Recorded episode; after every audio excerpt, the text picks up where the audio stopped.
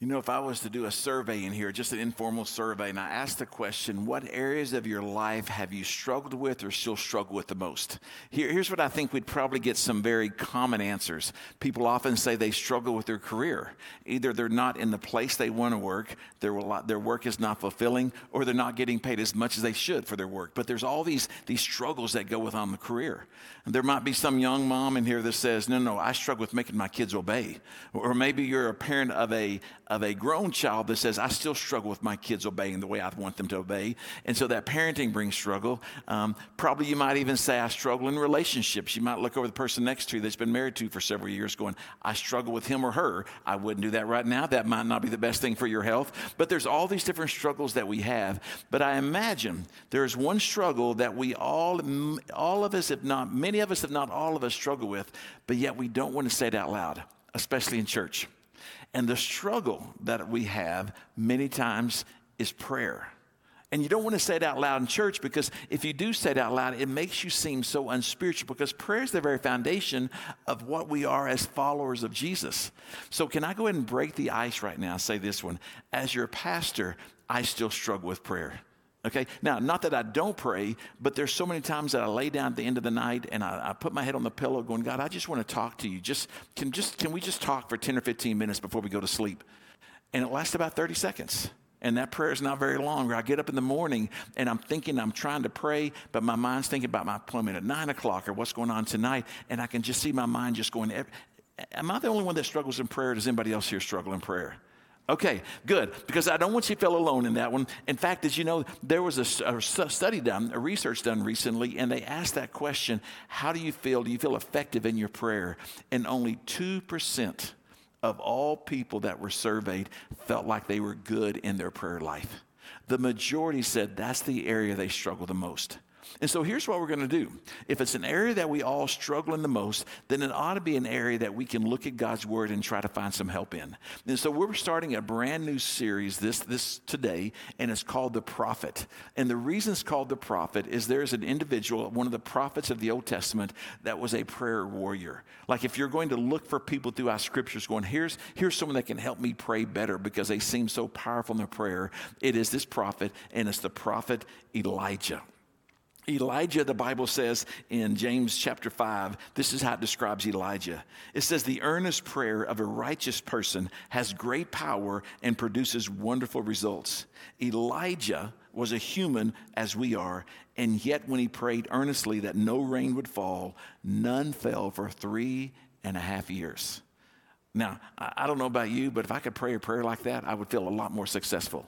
I'm just trying to get through the day, much less three and a half years of praying that it doesn't rain. But the Bible says for three and a half years it didn't rain after Elijah prayed it. And then it says this, and then when he prayed again, the sky sent down rain and earth began to yield its crops. And so, for the next four weeks, we're going to be studying the life of Elijah. Now, some people say the Bible's boring. Like they don't read it because it's just, they don't find it even entertaining to read, much less spiritual to read. If you have never read the story of Elijah, it is one of the best stories that you could ever read. So it starts in, in Eli, or 1 Kings chapter 17. And someone challenged you over these next three weeks as we're studying this together, go to 1 Kings chapter 17 and read three or four chapters there. It is an amazing, amazing story. But when you pull back just the drama of the story and you find out where God's in the middle of that story, it makes it even more powerful. But what we're looking for in our series, The Prophet Elijah, Man of Prayer, is not the drama of the story, but we're looking for the power of the story. And that power is going to be found in the prayers that he prayed. And so, if you have your Bibles, or we'll have it up on the screen, let me just read the first verse as we jump in the story about Elijah. And here says what it says in chapter 17, verse 1. Now, Elijah was from Tishbe in Gilead. And he told King Ahab, As surely as the Lord, the God of Israel, lives, the God I serve, there will be no dew or rain during the next few years until I give the word. So let me set the scene for you. Here's Elijah the prophet. Now, in the Old Testament, prophets were those men, those women who were the voice of God. They didn't have the Bible like we have to read more about what God wants. And so the God's word or God's voice was often delivered by the prophet. And so the Bible lets us know that one day that Elijah the prophet walked into King Ahab. He was the king of all Israel, and he delivered this message to him. Now, you need to understand the context a little bit more to understand exactly what's taking place here. Not anybody and everybody could enter into the presence of the king. They had to be summoned by the king. And people do, if they ever entered into the king's presence, they better bring good news and not bad news. Because oftentimes the kings were kind of these volatile type people. And if someone brought them bad news, they don't like the bad news, let's just kill the person, the bad news goes away. And so people always made sure they had smiles, they always make sure they had good news. They always want to play to the king's side to make sure he enjoyed them, he liked them, and that's the type of news that he brought. But Elijah was a man who didn't live for the, live for the king's approval, he lived for God's approval in his life. And so he walked into the king on this one particular day and said, King Ahab, I have a message from you from God. And of course, you can imagine all the people in the room kind of stood up straight and they're listening. They're looking the king, they're looking the prophet. And Elijah the prophet said, As surely as the Lord, the God of Israel, lives, the God I serve. Kind of interesting that he says that right there. He made distinction the God that he serves. He was declaring who he was as a person, but I also believe at this moment in time, Elijah, as he delivered this message to the king, was also making a statement of who the king didn't serve. Let me say that again. While Elijah was declaring who he served, I served God, he was not declaring that Ahab served God. Let me kind of pause there for a second, and I want to give you some background to make sure you really understand where we are in the life and the nation of Israel. From the time that nation of Israel was formed by God as God's chosen people, God had always set aside that they should be a God centered people that they should be a people that were about work, they were about play, they were about family, but in everything, regardless if it was work, play, or whatever it was, their focus, God said, should always be on Him. Their decision making, their worship, whatever was going on in their life should always be God centered. In fact, if you go back several hundred years before Elijah, when Moses was taking the, the, Israelites out of bondage from Egypt, God, through Moses, delivered a message to them. And this is, let me read this to you because it's really interesting as you compare that message from Moses 100 years of later to the message of Elijah. But this is what Moses told the people when he was leading God's people out of Egypt. He said this in verse 10 of chapter 11. He said, For the land you're about to enter and take over is not the land of Egypt from which you came, where you planted your seed, you made your irrigation ditches with your foot as a vegetable garden. He says, Rather, in verse 11, the land you will soon take over is a land of hills and valleys. Look what it says there with plenty of rain. And so, as Moses was delivering this message to the children of Israel before Elijah and Ahab, he was saying this one God has a contrast for you. You've been living a life of bondage, you've been living a life in Egypt, but it was a life that you had to kind of make things for your own. You were making brick for the houses, you were making all these things, but when it came to your own farms, the own food that you would eat that would sustain you. He said, in, in Egypt, in bondage, you were having to dig the irrigation ditches and you were having to do all the work. You were having to collect the water to make things happen. But Moses said, God is about to take you into the promised land. And the promised land is going to be more than just this bountiful land of all this wonderful stuff. It is going to be a God centered land. When we leave you, lead you out of bondage into freedom. When we take you from Egypt into the promised land, you're needing to refocus and recenter your life to be a God centered life. And Moses said this when that happens, you no longer have to dig ditches. You no, have to, no longer have to create your own irrigation. When that happens, God will send the rains from the heaven and he will take care of you. So it's a promise from God. But read a few more verses down in verse 16 and look what else Moses says about this. He says, But be careful. Don't let your heart ever be deceived so that you turn away from the Lord and you serve and worship other gods. In other words, Moses is saying, Be careful, because if you ever turn from being God centered to self centered, you will have consequences. And he goes, Here's your consequences in verse 17.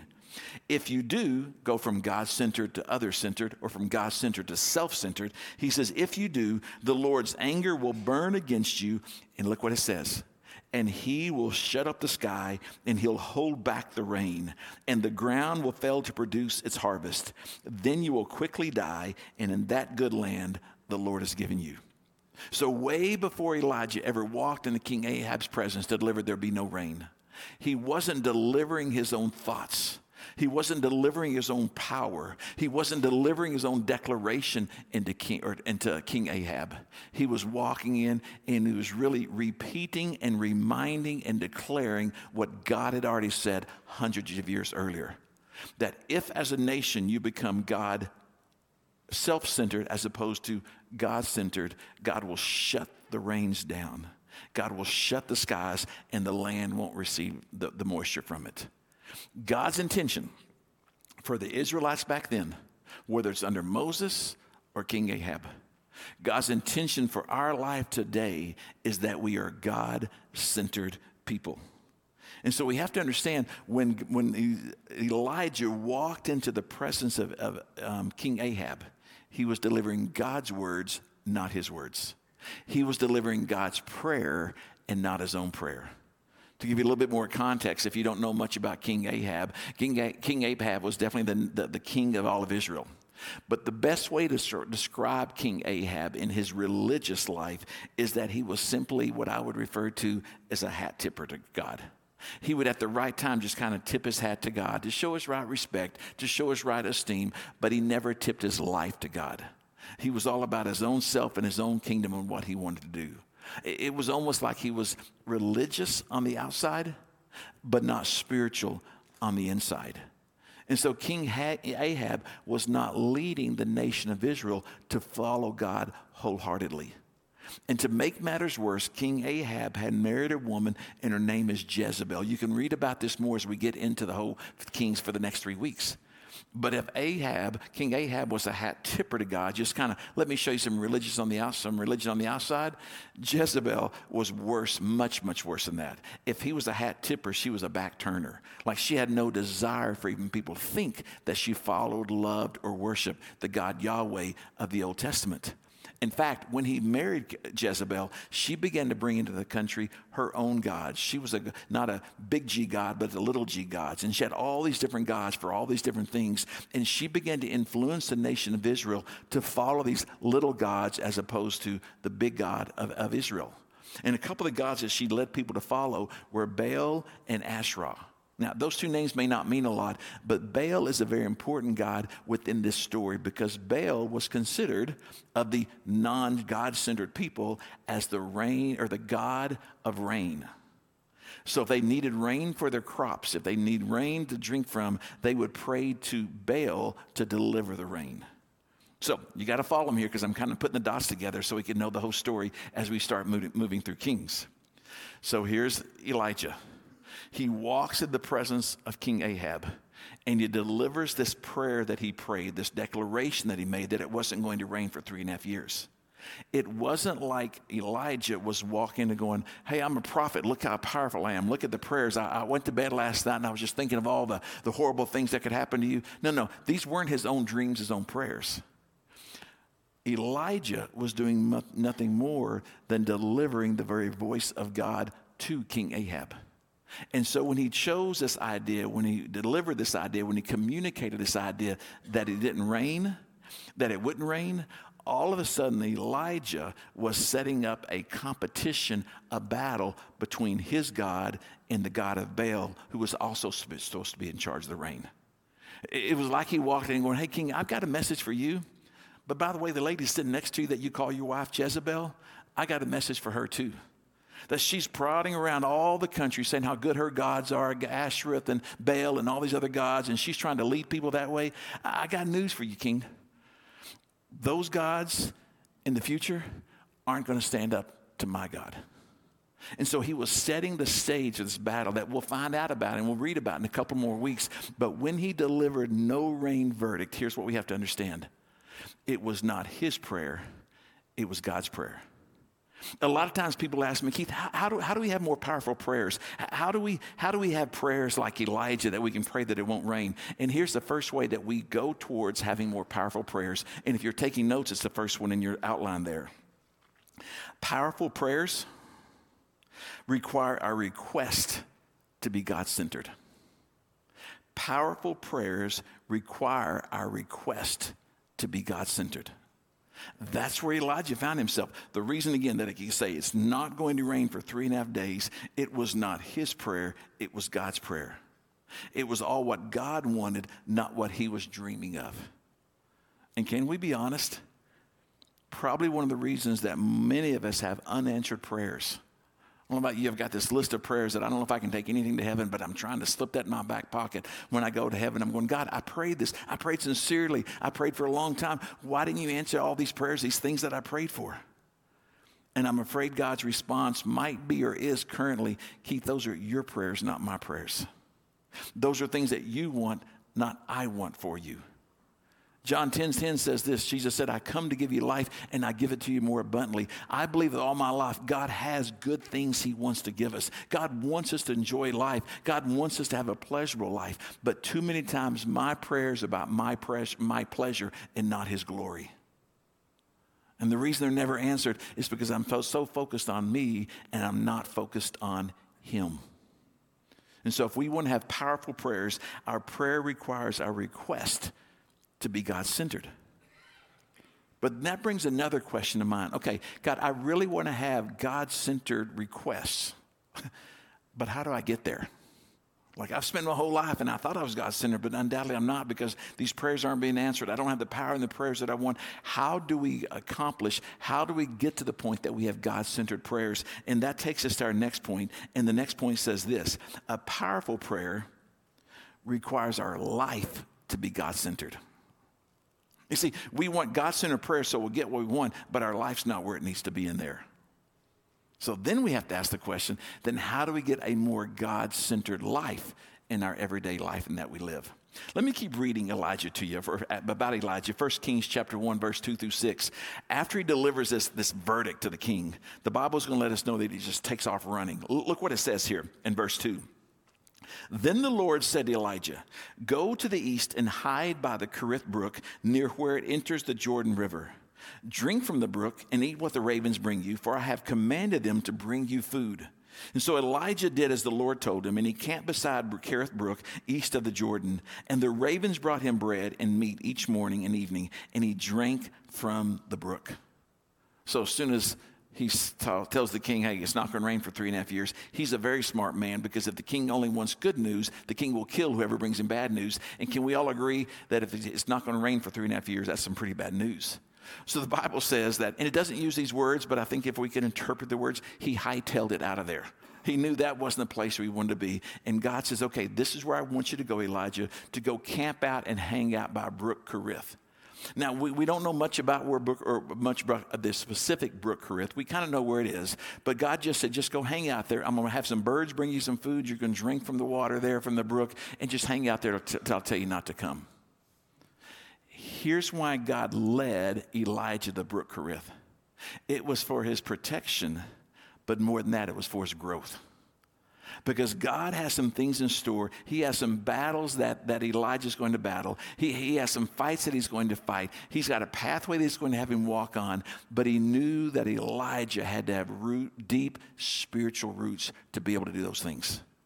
And yes, he delivered this verdict to the king, but God knew that his life had to be the most God centered if he was going to continue to speak and live for, the, for, the, um, for God. And so he sends him to the brook Kerith. And it's during his season, and we find out later that we're not exactly how long, it, it, he didn't stay there the whole three and a half years, but there was a season that he stayed there. But God did some deep growing in his life. And he had the bird, the ravens bringing the food, he drank from the water. But while all that was going on, there was some internal spiritual growth taking place there. And his life became even more God centered than what it was. And I believe you and I need a brook of Kerith, a Kerith Brook experience for our lives to grow the deep roots that Elijah did. Let me just point out three things to you. How do you have this God centered life? How do you grow like he did by this brook? Here's three things I think we can learn from his short time there. First of all, if we're going to have a God centered life, we need to start obeying in the little things. If God says do it, then we do it. I don't know about you, but my life sometimes God says do it, then I just try to discuss it with him. God says, do it, then I try to negotiate with him a little bit. You don't sense that Elijah did that. God said, go, and Elijah went. You and I need to start obeying God in the little things. It's the little things that we grow deeper and deeper and deeper in. So the Lord, so Elijah did as the Lord said. Let me ask you a little accountability question here for just a second. Could your people closest to you, your spouses, your children, those that live around you, your friends, your community, could they or would they describe you as that way? And so Elijah did as the Lord said. Sometimes I look in the mirror and I'm thinking, could those closest to me actually say, so Keith did as the Lord said? But it's obeying in the small things. Here's the second thing. Not only do we start obeying in the little things, we stop complaining about the uncomfortable things. To stop complaining about the uncomfortable things. Let's back up for a second. The Lord tells Elijah to go by the brook Kerith. Now, let me, let me explain some things just about this brook Kerith. Again, we don't know exactly where it is, but we do know it's in a rough, just kind of jagged area of the earth. There was high mountains, high valleys. You could go for long stretches of just dry, desolate earth without really seeing anything. Someone said, just think of driving through Kansas. That's kind of like it was at the brook Kerith, where it was there. But also, we know this that there wasn't a lot of water sources in that area. The only water that you could find in that area was in these different brooks, and Brook Kerith was one of them. And here's what you need to know about brooks they were great as long as it rained. They didn't have their own natural water source, they only collected water when it rained. And so let's back up in the story. God says, Okay, Elijah, you just delivered this great verdict, this, this great message to the king. Now go to the brook Kerith, and I'm going to take care of you. Remember the message? It's not going to rain for three and a half years.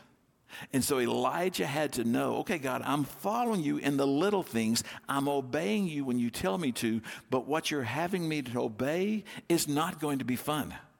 Because if it's not going to rain for three and a half years, it's not going to be very long until there's no water for me to drink from. If there's no water for me to drink from, God, that's not going to be enjoyable.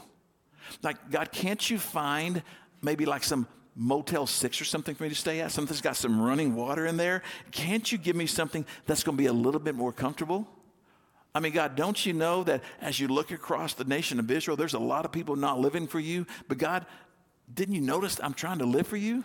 So if I'm trying to live for you, can't you give me a little bit more convenience? You don't sense that at all in Elijah. You didn't sense one bit that he complained about the plans that God had him for. He simply said, Lord, I'll go. I may be okay in obedience, but I'm not very good about shutting my mouth at what I think about my obedience too many times. I'll go, yes, Lord, but you're going to hear me fuss the whole time I'm going. But what was taking place for Elijah, because his, his prayer, he learned that his prayers were so powerful because he was praying God centered prayers. But what made him even more powerful, his life was God centered behind the prayers. Can we just kind of just step on each other's toes for a second? I, I don't often think, because I don't want to think, that my complaining leads me to be not God centered. Complaining is my right, not my responsibility. Complaining is this, this privilege I have but what we're learning from Elijah, complaining is ungodly. Complaining is not the way of the Lord. Complaining leads me straight but makes me veer off into the lack of being a God centered life. But Elijah knew that he had to stop that. Now, here's the third thing his, his God centered life, one of the ways that we can look at our own life, that not only do we start obeying the little things, we stop complaining about the uncomfortable things, we also keep trusting despite the undesirable things. Let me say that again. We keep trusting despite the undesirable things. Now, let's talk about this bird that's going to bring in the food, a raven. Would that not be the most glorious, amazing moment to be in? That God takes you someplace where there's no food, and the only way that you're fed is God brings this beautiful bird to bring you scraps of fresh bread made in somebody's oven, brings you some meat that someone just he snatched off the grill, and this beautiful, lovely bird is going to bring it to you and drop in your hands. Doesn't that sound like a miraculous story? You're like, God, why couldn't I be in a story like that? Mm-mm. It wasn't like that at all. A raven was never considered a beautiful bird. In fact, a raven falls into some of those animals, if you look in the book of Leviticus, that God declares as unclean. And so God, in his declaring them unclean, had said back in Leviticus, don't have anything to do with them. So isn't it ironic that God says, Elijah, I'm going to take care of you, but I'm going to take care of you with a bird, a dirty bird, of something that everyone in your own religious sect thinks is unclean. Now, here's why that's so important. Because I think sometimes God is growing us, but we're so busy complaining about how He's growing us that we declare what He's using to grow us as unclean. We're like, God, no, no, I can't touch this. I can't be around this. God, this is not good. This is not good. And God's going, the very thing that you declare is ungood, I'm declaring is godly because I'm going to use it to make who you I want you to be in your life. Before coming here, in my 30 years of ministry, I one time had a boss. So if you're in ministry, your boss is a pastor, right? This pastor was the biggest dirty bird of my life okay? There was times I thought, I know you have preacher beside your name, and I know you've been to seminary, but do you even know God? He was just harsh. He was hard. He was almost just, just vindictive at times. It's just like it was hard to work for him. And so there's times I'm like, God, get me out of here, get me out of here. And I prayed that for many, many times. God, this can't be your will because he's so ungodly. This can't be where you have me because it's so difficult. He's not leading a pastor like a, he's not leading the church like a shepherd. He's leading the church like a dictator. It was just a really negative situation. And I'm God, you can't be using this situation. And I know you can't be using him because he's so dirty bird in my life. So get me out of here so I can have a nice clean dove bring me food, not a black raven over here. And God kept saying to me, Keith, stay here. I got you here. And I finally read this story and I realized that God, through this individual, had placed a raven in my life, a dirty bird that something that I want to declare is so unclean and ungodly, God is going, I'm using that to drive your spiritual roots even deeper. Because when you can't trust in your boss, guess who you got to trust in? You got to trust in me. When you can't trust in your job, when you can't trust in your finances, when you can't trust, name it, you fill in the blank in there. When those areas seem so negative, going, God, these can't be from you, God is going, I am using these things. They may not be me, but I'm using these things to grow you spiritually deep because I got things in front of you that you're not ready for. And if you don't let some of the dirty birds of your life drive you to trust me even more, then you won't be ready for some of the other things I have down the road in your life.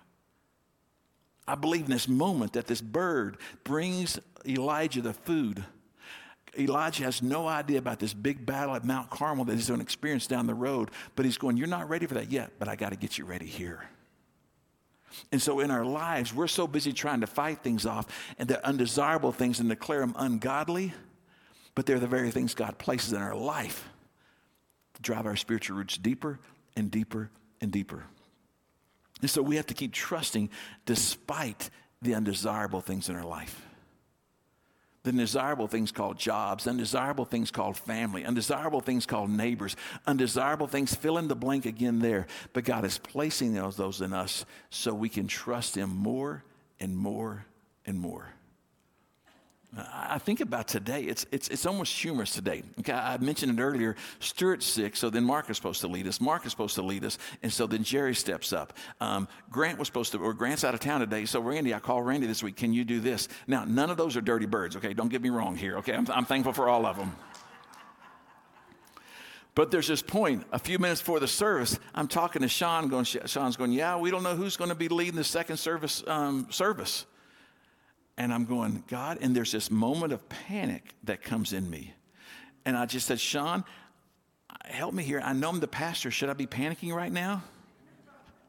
And Sean goes, Let's not panic until about two minutes before the service. Then we'll panic if we don't have somebody. But I could go home today going, oh, what a mess today was. We didn't have this person here, this person, person wasn't here. But here's what I believe there's something going on bigger than who's up here leading. It's God teaching us as leaders of the church, as followers of Jesus, to trust Him. That's a bigger picture than what I'm eating right now.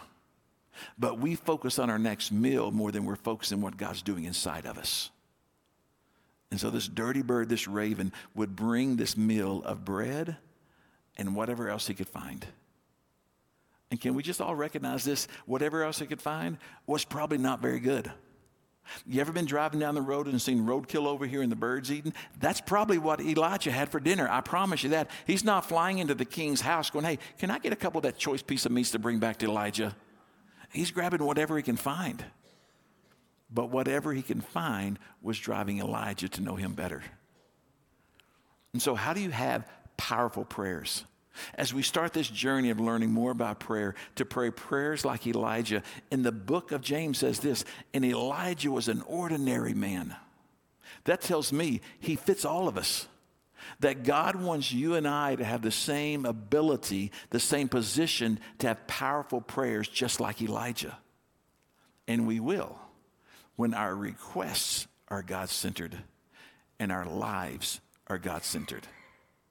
I am totally excited about these next three weeks.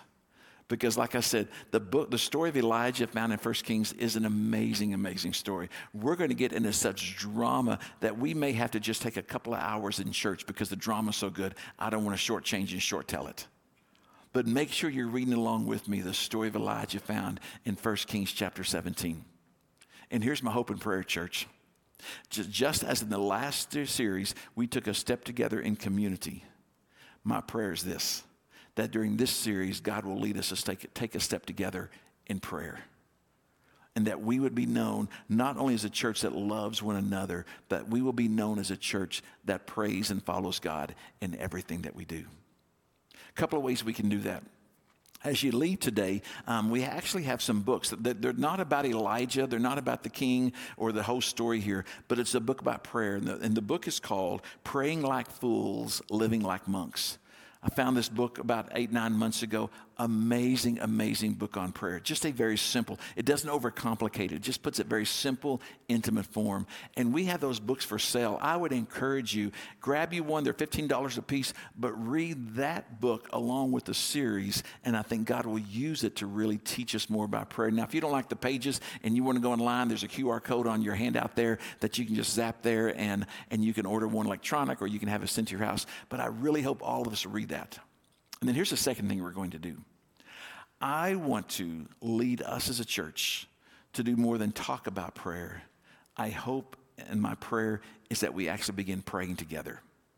And so, right to my left, many of you may know this, in that door right over there, we have our chapel. Everybody, anybody know about the chapel? Okay, it took me three months and I didn't know about it. I was here. So, there may be many people that don't know anything about it. It is the most beautiful room I've ever seen in my life. It is full of stained glass windows. It is, it is one of the most peaceful rooms I've ever been in my life. And so, two things we're going to do with that room. Um, beginning next week, in between the two services, we're simply going to open it up for prayer. Now, it's always been open, but we've just never really, we never advertised it.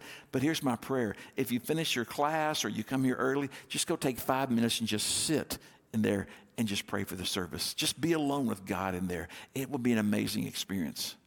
And the other thing, we've been doing this for several months, but I haven't really promoted it. Every Thursday from 11 to 12, there's several of us that meet right there in the chapel and we just pray. Sometimes our prayers, we just sit in silence before God. Uh, sometimes we voice prayers. It just takes different forms, but we're in there gathering together, going, God, as a church, we are interceding that we would be God centered. And so, if your schedule allows it, I would love for you to begin joining us from 11 to 12 every Thursday, and we just meet right there in that chapel. But let's make that chapel more than a pretty room that's like a museum piece. Let's make it like an active gym where we're exercising together the power of prayer. In fact, one of the things we're going to do today, we're not going to start praying there at, during the services or after the services until next week, because when we leave here in just a few minutes, we're going to open that up, and I'm going to invite you, especially those that have never been in there, just leave through those doors just to take in the beauty of it. And it's, like I said, such an amazing place that we can gather together and pray and just ask God, would you be here with us in it? So, this next three weeks, we're going to be studying Elijah. It's going to be an amazing journey of knowing a story in Scripture, but praying together. And I'm excited that we can go along with this together. Will you pray with me? Father, thank you for your word. Thank you hundreds, thousands of years ago, the story of Elijah, but it's relevant to us today. And so I am excited, God, that your word is going to be coming alive in our lives. And Father, I pray this that our prayers would be powerful, not for our own benefit, but for your glory. And so may you, may you, Lord Jesus, teach us to have prayer centered lives. May you teach us to have prayer centered requests or power, just God centered requests as well. And in that, we would give you the glory and the honor, and that's our prayer. So, Jesus, be with us, and we love you. In your name we pray. Amen.